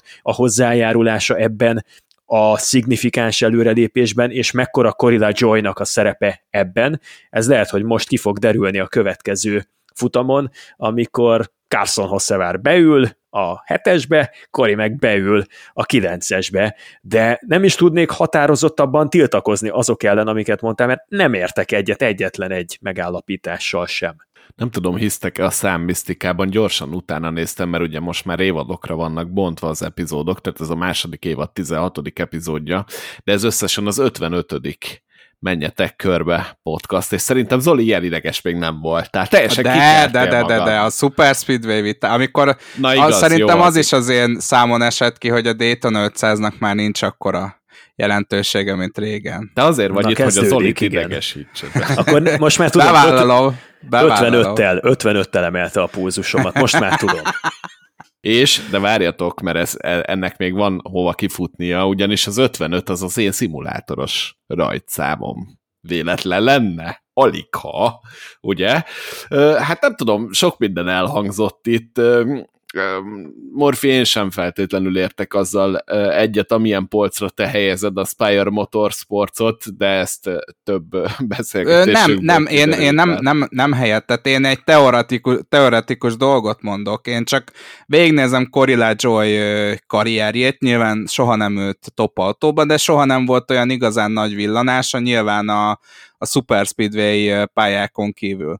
Tehát én, én nyilván kíváncsi leszek arra, hogy mit tud Corilla Joy ezzel a lehetőséggel kezdeni, de arra is nagyon kíváncsi leszek, hogy valójában mi van ebben a Spire Motorsports autóban. Én, én nyilván ezt is tudjátok, hogy nem rakom olyan nagy, nagyon magas polcra Corilla Joy-t, mint egyesek, de két végén kiderül sok minden. Ezek teoretikus dolgok. Én nem azt mondom, hogy ez így van, az úgy van.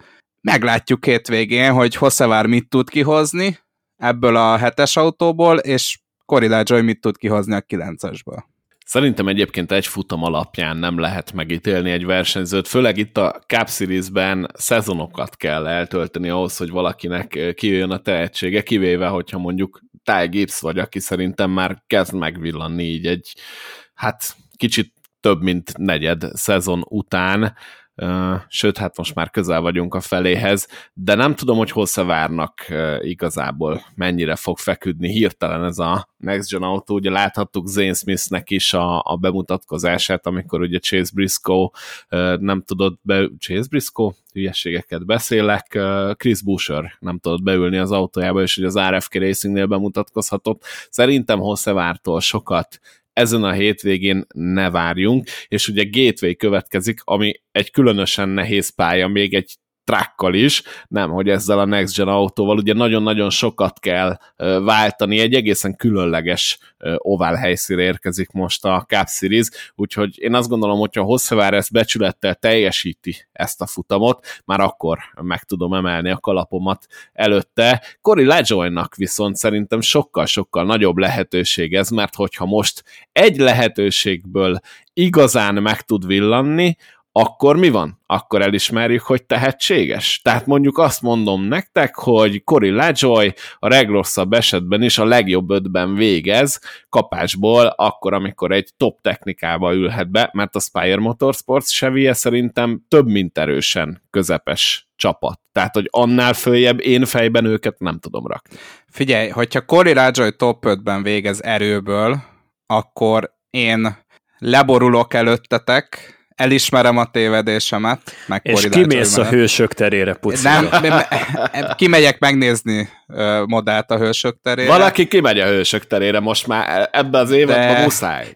De én, figyelj, én, én nem vagyok, tehát én, én elismerem, hogyha valamiben nincs igazam, lehet, hogy én félreismerem Cory LaJoy-t, de ha bejön top 5-be, akkor biztos, hogy egy jó ideig nem fogok rosszot szólni rá. Hoppá! Ugye ez, ez, az hogy a dob, ez az a dob, ami egy pár adással ezelőtt előkerült, és szerintem remek témazáró volt, és mit szóltok ahhoz, hogyha egy picit átnyergelünk arra a csapatra, aki a verseny vége előtt nem sokkal kitvítelte azt, hogy három autója is a legjobb 11-ben jelenleg a Coca-Cola 600-on, aztán a vége pedig az lett a hétvégének, hogy példa nélküli büntetést osztott az egyik versenyzőnek a NASCAR, és egyik de egyik autó sem tudta a legjobb 11-be befejezni a futamot. Ez nem más, mint a Stuart House Racing, és ugye megbüntetett csapat, autó és pilóta, az Chase Briscoe és a 14-es gárda. Egyébként tévedtem, mert Kevin Harvick pont a 11. helyen ért be, de utána Ryan Price a 13. helyre csúszott vissza, Közben itt keresem, hogy hol végeztek. Chase Briscoe a 20. helyen zárt, és Arik Almirola a 25. helyen ért célba. Tehát ez lett abból, hogy három autónk van a legjobb 11-ben a hajrában.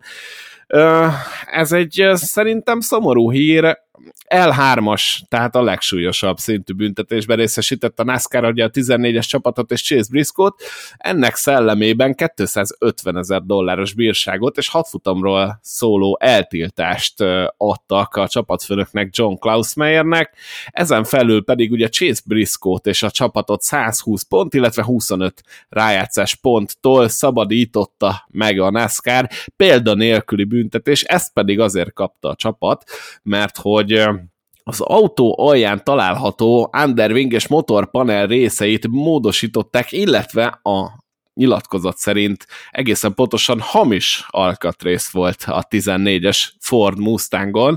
Ugye itt az autó motor panele, ami alul található, van ennek egy naka csatornája, azaz egy légbeömlő, légbeömlő nyílása, és ezt módosította a Stuart Haas. Nekem az derült ki, hogy ugye Elton Sawyer uh, nyilatkozta NASCAR.com-nak, hogy mi volt a probléma, egyértelműen kijelenti, hogy hamis alkatrész volt az autón, és ennek a nyílásnak szabadon kéne maradnia, ennyi volt a hozzáfűzni való, ugye, és hát ebből feltételezem én, hogy a Stuart House Racing bizony ott komolyat mókolt, majd ugye a Stuart House Racingtől pedig jött a nyilatkozat, hogy hát ez egy minőség ellenőrzésre használt alkatrész lett volna, nem szabadott volna az autó lenni, elfogadjuk a büntetést, de hát Chase Briscoe nagyon-nagyon rossz helyzetbe hozta ezzel a csapata, ugyanis ott volt a rájátszás helyek környékén, erőből a 17.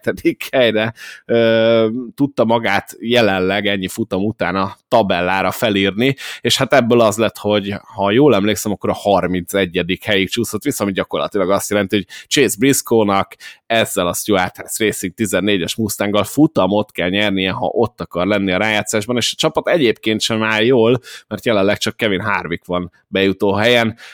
Ryan Priest nagyon-nagyon messze van a, a rájátszástól, és Arik Almirola pedig szintén, úgyhogy ez minden szinten borzasztóan érintett a Stuart House Racinget.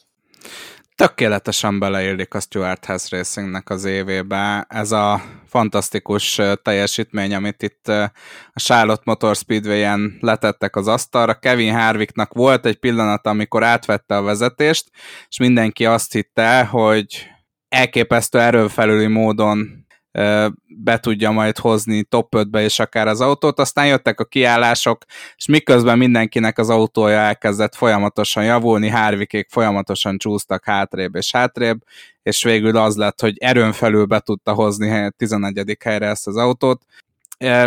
Mondom, tökéletesen beleillik ez a büntetés a Stuart House Racing jelenlegi szituációjába, és azt hiszem veled beszéltük még a, az RFK Racing nagy bejelentése előtt, Boszkó, hogy, hogy melyik csapathoz igazolnál, és én azt mondtam, hogy hát én hogyha most elém tennének egy RFK Racing-es szerződést, ugye az RFK Racing az az utóbbi pár évben, hát most már jó tíz évben gyakorlatilag a legrosszabb, az egyik legrosszabb Forgasdak és for, Fordos csapat volt, és olyan emelkedő szintben vannak, hogy én most már őket, ha ne, tehát nyilván Kevin Harvick az egy másik dimenzió abban a csapatban, de én, én simán a Stuart House Racing elé teszem. Tehát sokkal nagyobb jövőt jósolok annak, hogy az RFK Racing ezt a, ezt a felfele mutató tendenciát folytatni tudja, mik, és, és oda igazolnék, miközben a Stuart House Racing egyre mélyre, mélyebbre ássa magát.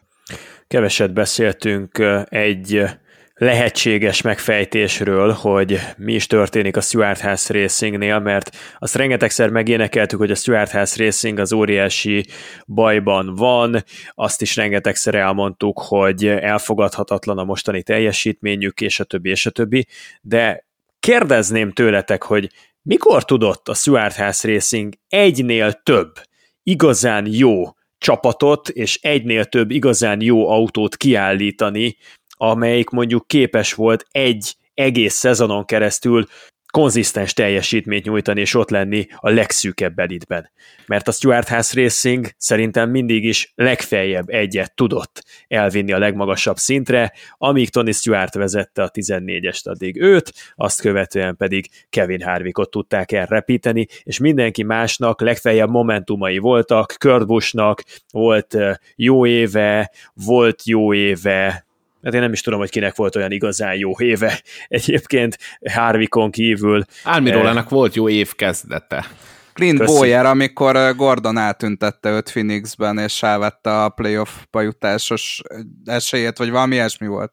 Igen, igen, de annak is a playoff rendszer sajátosságai folytán az felülreprezentált lett volna szerintem, hogyha Boyer ott a bajnoki címért ment volna, tehát abban is lett volna szerintem egy jó adag szerencse, vagy a körülményeknek szerencsés összejátszása.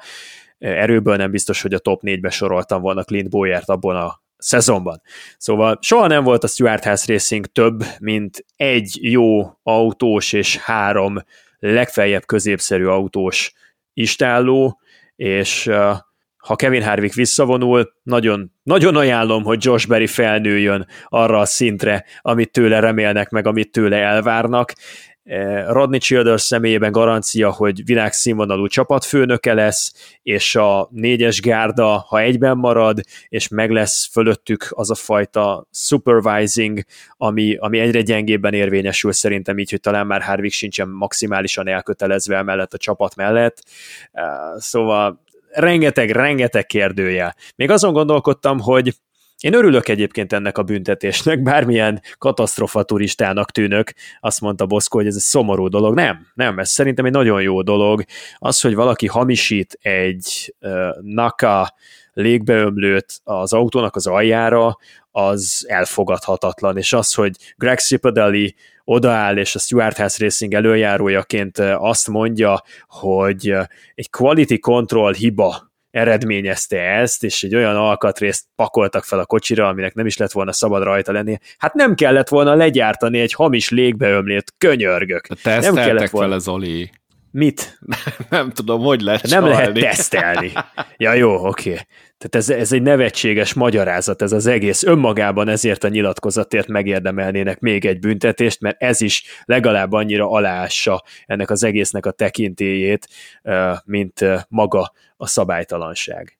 Nézd, én nem arra mondtam, hogy szomorú, hogy a NASCAR meghozta ezt a döntést, ezzel teljesen egyetértek. Én tudom, hogy mondtam, hogy mondtad, hogy, igen. De, tudom. de értitek, hogy mi a legnagyobb probléma. Tehát a Stuart House Racing, tehát ez csalás. Ezt, ezt nem lehet máshogy megfogalmazni. Bevállalom, próbált csalni, és ennek ellenére a csalós autóval, ami bizonyítottan tartalmazott, hamisított, utólag legyártott alkatrészt, sikerült Chase Briscoe-nak a 20.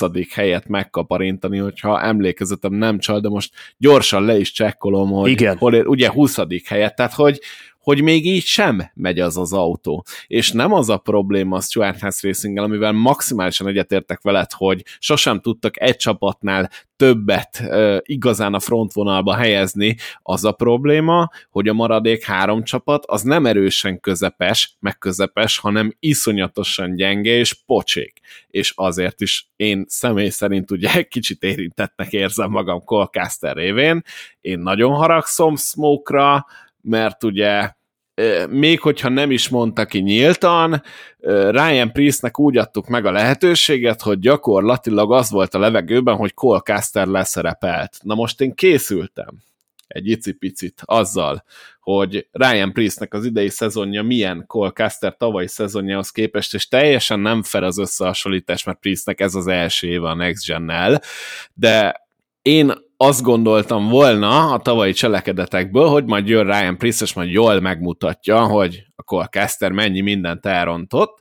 Na most Ryan Priestnek az átlag befutóját kiszámoltam, 14 futam után vagyunk, azt gondolom, hogy ebből már azért valamennyire lehet következtetni, ez 23,4 az idei évet tekintve. Colcasternek tavaly ugyanekkor 21,9, tehát azért abban megegyezhetünk, hogy egyik se huszáros vagy acélos statisztika, viszont szerintem azt az egyet egészen biztosan jól mutatja, hogy Casternek nem volt egyszerű dolga, és most sincs egyszerű dolga sajnos Ryan Priestnek. Én egyébként mindkettőjüket kedvelem, nem az lett a megoldás, amit Smoke gondolt, hogy beülteti a saját pilótát, és akkor majd fölhozza a 41-es autót, és ez, ez rosszabb eddig, mint a lesajnált Colcaster tavalyi szezonja.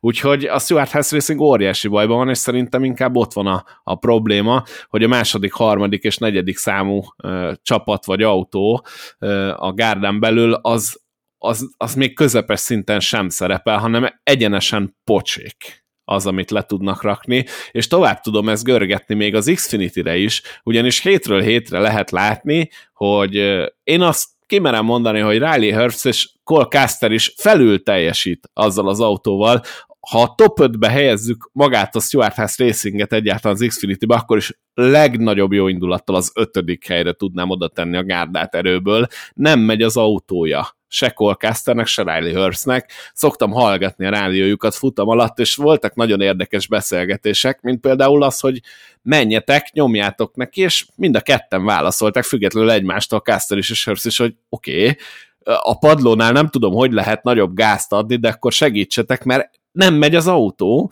és többször meg lehetett figyelni, és azt érdemes nézni, hogy amikor például az Xfinity mezőny egy sorban megy, hol törik meg az a vonatozás, és többször láttam, hogy mondjuk a negyedik és a kilencedik helyen, na most ki az a két pilóta szerintetek, aki a negyedik és kilencedik helyen ment?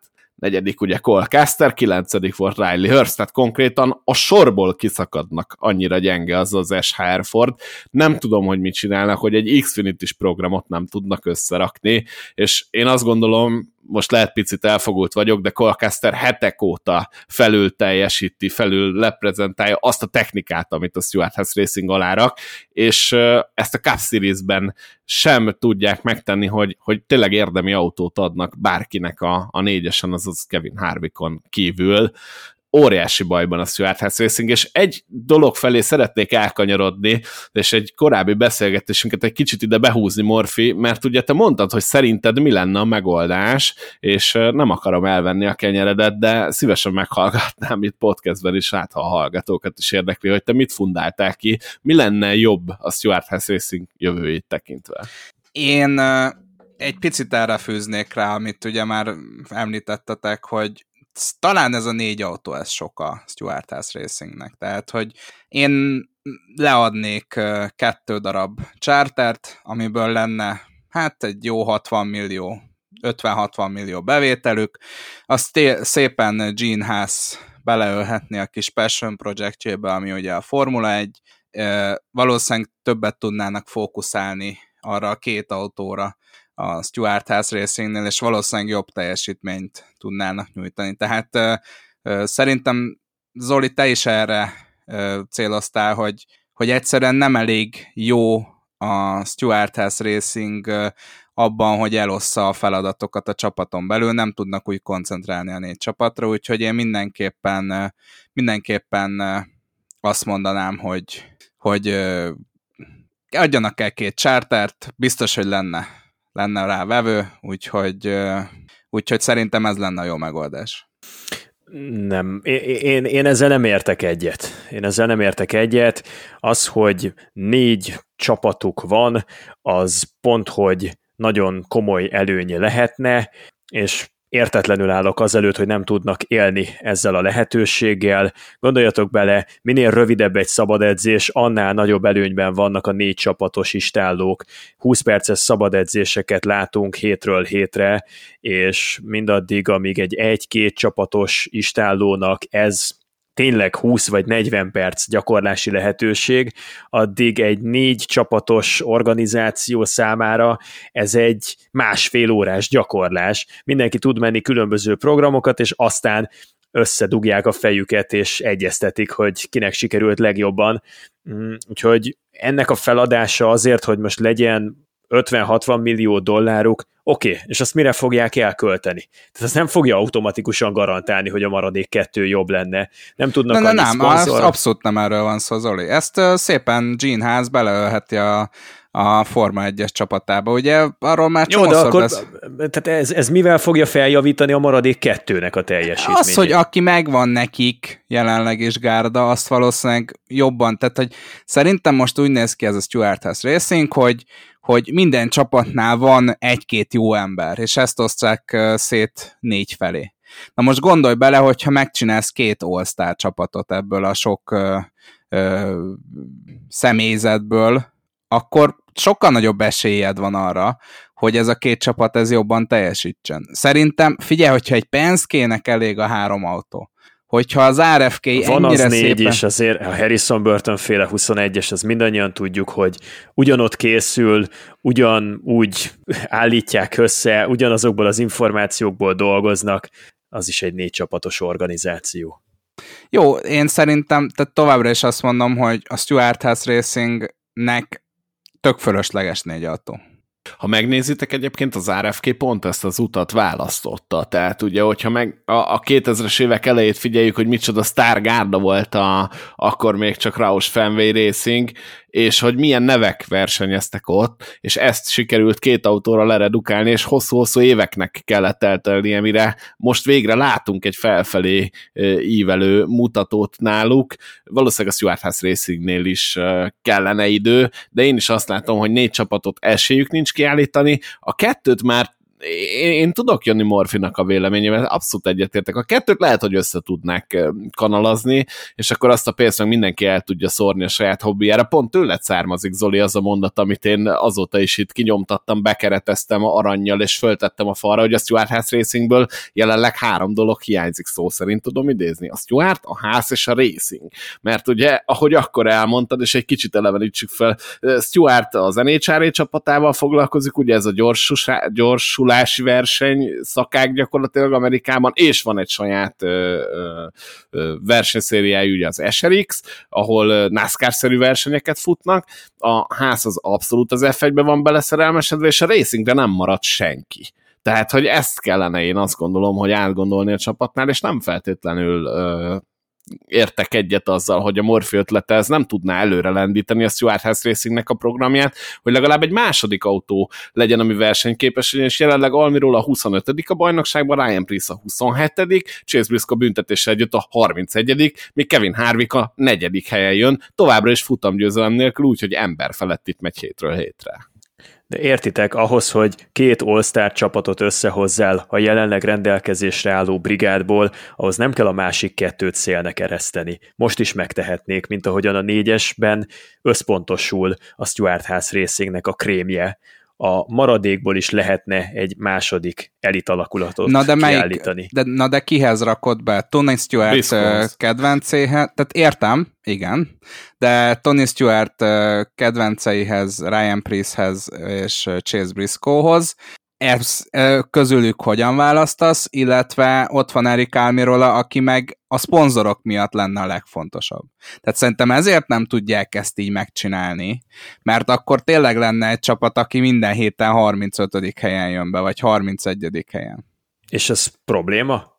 Szerintem az, igen, egy Stuart Hatch Racingnek nagyon jön be autója a 35. helyen, tehát azért én azt gondolom, hogy...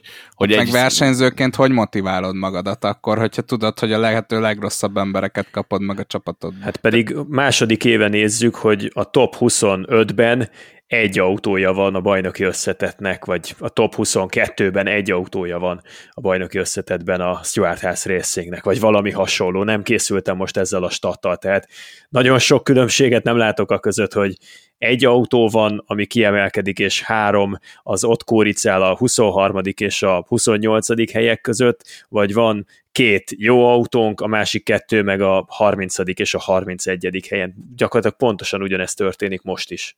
Na de szerinted Ryan Priestnek ez hogy esne, aki már egyszer átélte azt, hogy a mezőny egyik legrosszabb autójával BJ mcleod harcolt, és akkor most Stuart House racingesként is maximum ugyanezt tudja megtenni. De itt nincsen olyan, hogy a mezőny legrosszabb, meg legjobb autója. Mindenkinek ugyanazok a utolsó csavarig ugyanazok az alkatrészek állnak rendelkezésére. Itt az információ áramlás lett az alkatrész fejlesztésnek a behelyettesítője, és még egyszer, tehát egy négy csapatos istállónak akkora fölénye van, hogy azt elmondani nem tudom nektek, és ezért döbbenetes, hogy ennyire le vannak épülve, és ennyire lemaradtak.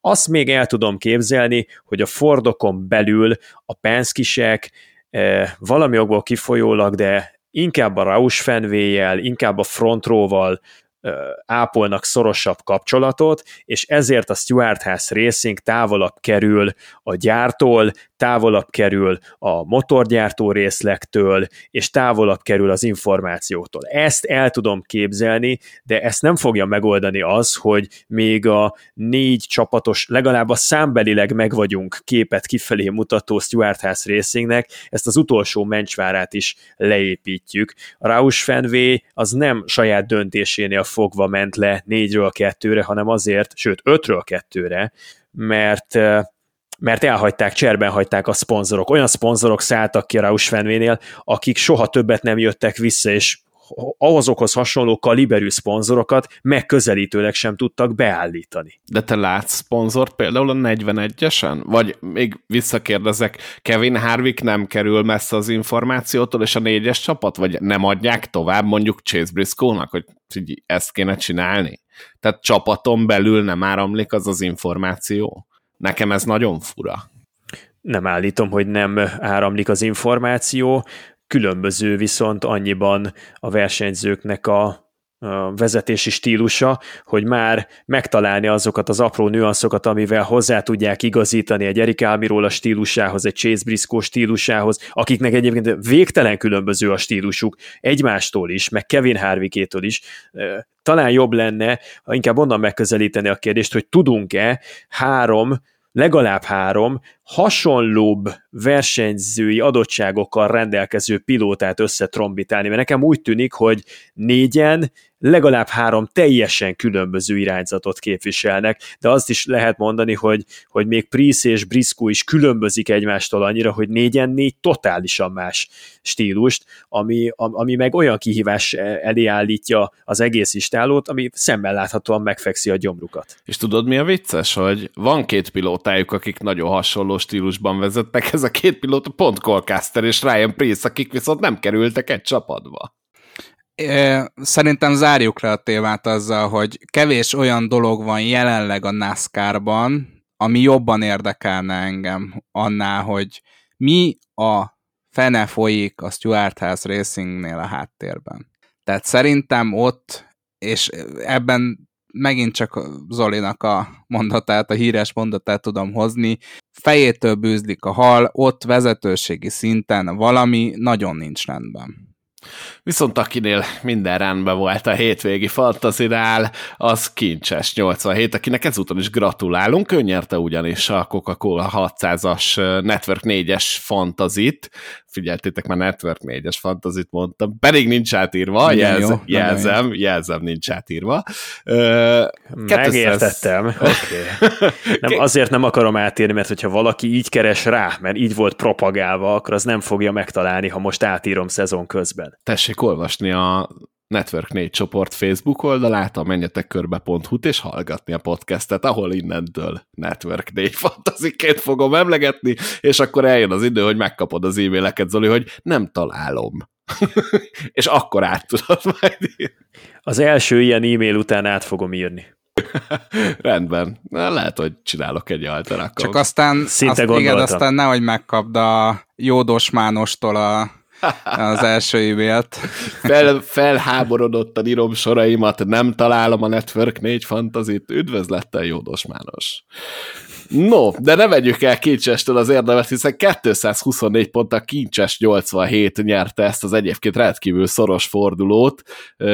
Weiss 24, vagy Vice 24, bocsi, ha rosszul mondom, lett a második, mindössze három ponttal lemaradva, és MF MDFK, mindenki tudja, mit jelent. Kristóf 211 ponttal a harmadik helyen zárt. Következik Gateway, amire kellene jó tippeket adnunk itt a drága hallgatóknak. Én most egy kicsit fölbátorodtam, mert amúgy az ötödik helyre így becsúszantam, és jövök előre már a legjobb 13 van, úgyhogy üldözöm Ilyenkor szokta a legnagyobb pofont adni a fantazi. Ez egyébként Tudod, így jó? van. De, de úgy hívták a pofont legutóbb, hogy Darlington. Mm, hát, Gateway. Egy nagyon érdekes pálya, nagyon sok váltásra kell majd számítani, ahogy én az előzetes szimulátoros dolgokat néztem, illetve a tavalyi évet. Kit vártok ti a legjobb helyekre? Ki hozhat sok pontot? Én most olvasok egy nagyon jó statisztikát, ugye a tavalyi versenyen a Chevrolet csak négy kört vezettek, úgyhogy egy Toyotás vagy egy Fordos versenyző közül kéne döntenem. Tavaly nagyon erősek voltak itt a Joe Gibbs Racinges autók, úgyhogy én most azt mondanám, hogy Martin Truex Jr. megszerzi idei második győzelmét. Zoli? Én, én mondok egy William byron azért, mert amikor Zsombi kérdezte tőlünk a közvetítés során, hogy ki a legjobb versenyző eddig ebben a szezonban, akkor azt mondtam, hogy William Byron. Nem tudom elképzelni, hogy még egyszer előforduljon az a csúfság a Sevivel, mint amit Andris megidézett. gateway ismerkedni kell, tavaly nem ment olyan nagyon jól William Byron, picit én úgy emlékszem, hogy elvakszolták a beállításaikat, de ezt fogjuk fel egy ilyen tanulópénznek. William Byron viszont ebben a 2023-as szezonban karrierje legjobb számait teszi fel hétről hétre az eredményjelzőre, az átlagos helyezési száma, a zöldzászlós tempója, a versenyekben vezetett körök tekintetében, valamint a Pitt csapatának a magával ragadó teljesítménye az mind-mind azt erősíti bennem, hogy jönni fog egy újabb William Byron győzelem, miért ne éppen Gateway-en? Bocsássatok meg, egy gyors kérdés, ha tippelnetek kéne, akkor szerintetek kivezette azt a négy kört a sevés versenyzők közül? Mm, ez egy nagyon-nagyon jó kérdés. William Byron? Nem, Nem. hinném. Byronnak Sorry? nagyon hitvány volt. Fú, te jó ég. Suarez? Nem. Eric Jones. Oké, okay. itt ültünk volna egy darabig. Hogy ez ezt... biztos. Én azt hittem beugratós, azért Nem. meg. Igen, tehát katasztrofális hétvége volt az egész Hendrik Motorsportsnak testületi szinten, úgyhogy én nem mernék nagyon sokat tenni rájuk, de lehet, hogy az idei évtélben tényleg erősek, úgyhogy, úgyhogy lehet, hogy neked lesz igazad, Zoli. Én azt vettem észre az idei fantazival kapcsolatban, hogy nem az számít jobban, hogy adott esetben tavaly hogy mentek a pilóták, hogy milyen helyzetben vannak a csapatok. Én azt a megfigyelést tettem most, hogy a pillanatnyi formát hetekre át tudják menteni most már a pilóták. Tehát nézzük meg Baba Valasz gyakorlatilag hetek óta jó formában autózik, Tyler Reddick kezd nagyon följönni, Ty kezd nagyon följönni, és gyakorlatilag nem számít, hogy, hogy tavaly milyen eredményt értek el, vagy hogy mennyire fekszik nekik az adott pálya. William Byron is nyert meg olyan versenyt, hogy egyáltalán nem gondoltam volna, hogy, hogy dominálni fog, meg az adott pályatípus, az sokszor elmondtuk, hogy nem kedvez neki, aztán gond nélkül behúzta a futamokat, úgyhogy én azt mondanám, hogy én kicsit most inkább erre támaszkodok, hogy ki van jó formában, és szívem szerint egy baba valaszt mondanék, de mégis azt gondolom, hogy Tyler Reddick most már valamit fog villantani, és adott esetben egy ilyen technikás pályán még a futamgyőzelemért is mehet, úgyhogy én most Tyler Redicket dobnám be ebbe a kalapba, hogyha nincs ehhez esetleg hozzáfűzni valótok. Nekem akkor... lenne egy, egy találós kérdés. Tippeljük azt is meg, hogy Corilla Joy hanyadik helyen fog végezni. Nagyon gyorsan mindenki egy számot. Négy. Tizenhárom. Tehát negyedik helyet mondtad, Boszkó, igen, jól értem? Igen, szerintem élni fog a lehetőséggel, és bejön a negyedik helyen. Én mondok egy harmadikat. Én 13. Bátrak vagyunk, bátrak vagyunk, Zoli, azt érzem. Ahogy kimondtam, utána gondoltam, hogy ez igen, ez, ez bátor volt. És utána jöttem én. Na jó, de ugye én betippeltem Ricky Stenhouse Junior-t is kotára, szóval... És milyen jól tettem? És, és mekkora volt, csak utána kiváztam belőle. Ö, jó, meg kell választanunk a hét győztesét, vesztesét, erkölcsi különdíjasát. Én azt gondolom, hogy a hét győztese Ryan Blaney megkérdőjelezhetetlenül az én véleményem szerint. Így van. Igen, tudok ezzel jönni. Hét vesztese Chase Briscoe 14-es Stuart House Racing Nem. csapat. Chase Elliott. Eh, nálam ne, hogy azt mondjuk már, hogy, hogy Chase Elliott, amikor Baba Valaszt tavaly ugyanilyen helyzetben gond nélkül megválasztottuk szerintem egyhangulag De a akkor hét nem osztottak senkinek példátlan büntetést Az az igazság, Boszkó, egy, egy a baj. Chase Briscoe esetében jelenleg ez nem oszt, nem szoroz. Mert amúgy se jutott volna be pontok alapján. Így van, mit vesztett ezzel? Hát azért ő ott volt a 17. helyen gyerekeket, az a rájátszás kapuja, ne, ne idegesítsen. Ja, csak valahonnan a 11. helyről indult, aztán folyamatosan zúg visszafelé. Mindannyian tudjuk, hogy pontok alapján Chase Briscoe nem került volna be. Nincs meg az a fajta törzsanyag a Stuart House részénkben, amire lehetne építkezni. Eliott viszont lejáratta magát, a rajongói táborából nem egy ilyen kikacsintást lehet olvasni, hogy nem tetszik nekik, ami ami Eliottal történik, nem az a versenyző, mint akinek elkezdtek szurkolni, olyan szemtelennek, olyan közömbösnek, közönyösnek tűnik, még a megszokottnál is kevésbé lelkesedik a dolgok iránt, és ez meg, ahogy most kezelte ezt a helyzetet, ez meg szerintem egy olyan szegénységi bizonyítvány, mint ide Lacháza. Jó, igazából én azt érzem, hogy sarokba vagyok szorítva, mert bármit mondok, a Morfi is megszavazza Chase Eliotot veled. Én abszolút megszavazom, és egyetértek Zolival. Jó, ö, Nekem Eliott viselkedése nem meglepetés, én már sokszor elmondtam, hogy szerintem eh, kicsit több ott a zsiványság, mint ami kifelé látszik. Eh, számomra ez nem volt megdöbbentő, és valahol meg is tudom érteni, hogy a pillanat hevében az ember egy versenypályán hoz egy rossz döntést, nem akarom kimosdatni Eliottot teljesen, de, de szerintem a Stuart House Racingnél nagyobb a dráma, de akkor igazából tök mindegy, hogy mit mondok, mert leszavaztatok így jártam, viszont az erkölcsi különdíjasra tudnátok-e uh, tippet dobni, hogy ki legyen? Szeretnék én... egy babavalaszt mondani. Ez, ez, ez, ez jó. Jó, én, hogyha nagyon muszáj, akkor tudok menni babavalasszal, de akkor igazából, gyere, gyere igazából Zane Smith-t mondtam volna a top 10-es helyezésével, és akkor viszont ezen a szálon beraktam volna szegény Todd Gilliland a vesztesnek, de egyébként tudok menni tudok menni Baba Valasszal. Én meg tudom magyarázni, hogy miért Baba Valasz. Baba Valasznak ugye, hogyha megnézzük az év elejét, vagy akár a tavaly év végét, akkor ugye jöttek ezek a rookie misztékek, már saját magát okolta, mondta, hogy ő már elküldené saját magát ettől a csapattól, és innen tudott fölállni úgy, hogy most már hetek óta jó teljesítményt nyújt, a 2311 Racing egyre jobb, és ez a versenye bizony, ahogy podcastban is már elmondtam a véleményemet, igazából nem volt zöggenőmentes babának, és ahelyett, hogy kiakadt volna, és a régi baba valaszt hallgattuk volna, aki ordítozik a rádió, mint a sakál, elküld mindenkit melegebb éghajlatra, ahelyett baba valasz összeszedte